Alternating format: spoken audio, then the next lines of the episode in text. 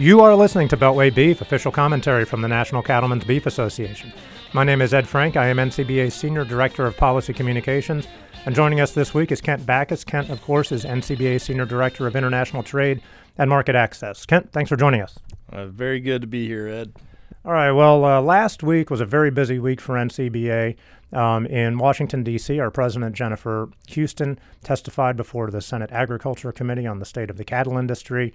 Um, that went very well. Simultaneously, um, up the Amtrak corridor, uh, the Acela corridor uh, in New, New York City, there was an announcement on trade. Um, can you talk a little bit about uh, NCBA's involvement in that with it was with President Trump and uh, Prime Minister Shinzo Abe from Japan, um, and then a little bit about what the announcement was. Yeah, so you know NCBA was fortunate to participate in the announcement of a U.S. Japan trade agreement. Uh, so this was President Trump and Prime Minister Abe. And uh, joining them there was our, our new CEO, Colin Woodall, our president elect, Marty Smith, and uh, Don Schiffelbein as well. So we had uh, really good representation there. Glad that our producers were there. That says a lot about you know NCBA's presence on a lot of these issues. As you said, we were testifying on Capitol Hill, and we were also there with the highest levels of the Trump administration for this monumental trade agreement. So this was an exciting time for NCBA. Yeah, we uh, tweeted out pictures of uh, Colin and, and the officers with some of the, the U.S. trade rep, uh, Lighthizer and um, Gregg Doud, the chief ag negotiator. Um, so, why New York? First of all, we should explain that to people. And then, um, you know, what was the nature of the announcement? So, uh, they picked New York because all of these major countries were going to be in town for the UN General Assembly. And so, in the, in the middle of conversations about what to do with Iran, and a whole host of other things. They decided to have a positive moment with uh, with this announcement with Japan. And Japan's a strategic partner for the United States, not only uh, on military affairs and and things like that, but uh, especially on the economic approach to try to set global rules of trade. So this was an important step forward in our relationship with the Japanese.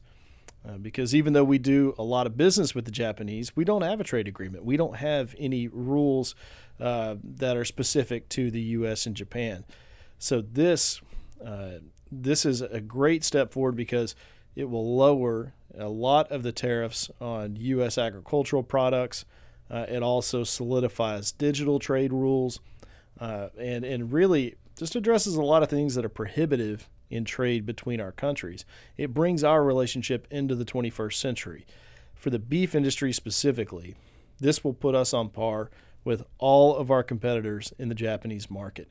So instead of being stuck at that massive 38.5%, we're going to see that tariff rate go down. And the good thing is is we're not going to be playing catch up in that market. We're going to have an opportunity to continue to be competitive. Because Japanese consumers like American consumers, you know, they look at price. Price is an important thing. Japanese producers or consumers look at quality as well. So when you look at U.S. beef compared to product from Australia or New Zealand or Mexico, uh, even Canada, when you look at what we're producing compared to theirs, uh, you know, I think we have a significant advantage. The quality, the marbling, the consistency of production, no one can match us in that. So, this is a great opportunity to capitalize on growing beef demand in Japan and to put more dollars in the pockets of our producers. This means we'll have more Japanese consumers competing for more U.S. beef. And that is exactly the kind of message that we need right now. Right, and I guess um, I mean really one of the first things the Trump administration did um, when when he was inaugurated was pull us out of, of TPP, and of course at the time and f- ever since then we've been stressing the importance of bilateral trade deals. If we're not going to have TPP, we need to have a bilateral trade deal with Japan. What is this? What what kind of signal does this send? Do you think for other possible bilateral deals, whether they're with China, um, the UK? You know, uh, post Brexit, whatever happens there, there's a more dysfunctional political uh, situation than the U.S. right now. It's probably over there. But what does it mean for um, the prospect of other bilaterals? Is this something we may see more of down the road? I definitely think this opens the opportunity uh, for that. I think, you know, there's a lot of concern that with the U.S. leaving a multilateral trade agreement like the TPP, did that mean the U.S. was going to regress? Did it mean that we were going to fall back into more protectionist mode? And obviously, the, the use of tariffs kind of escalated some of those concerns. This bilateral agreement with the Japanese, which is, by the way, one of the most protectionist markets in the world, uh, sends a strong message that we'll negotiate with anyone. Uh, if you're willing to play by the rules, if you're willing to let the free market and science uh, and rules based trade be the basis of our relationship, then we're open for business.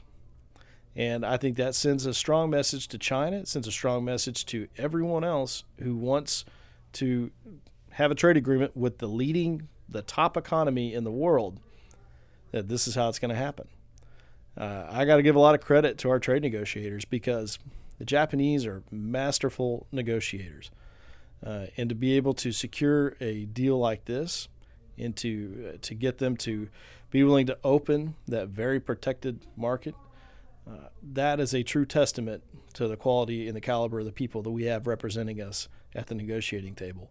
So I think we owe them a lot of credit. And we also owe a lot of credit to our producers who've been very patient through this whole process. It would have been very easy to, to turn and to, to be very critical of the administration and those in power who are fighting these battles. Uh, and instead, we've stood by the president and we've made sure that uh, that you know we focus on the end goal and we focus on everything that we can do uh, to help facilitate that. So this is just a, a great example of the great working relationship between the U.S. beef industry, specifically the National Cattlemen's Beef Association, and the Trump administration. All right, Kent Bacus, great work. Thanks for joining us. Uh, thank you very much.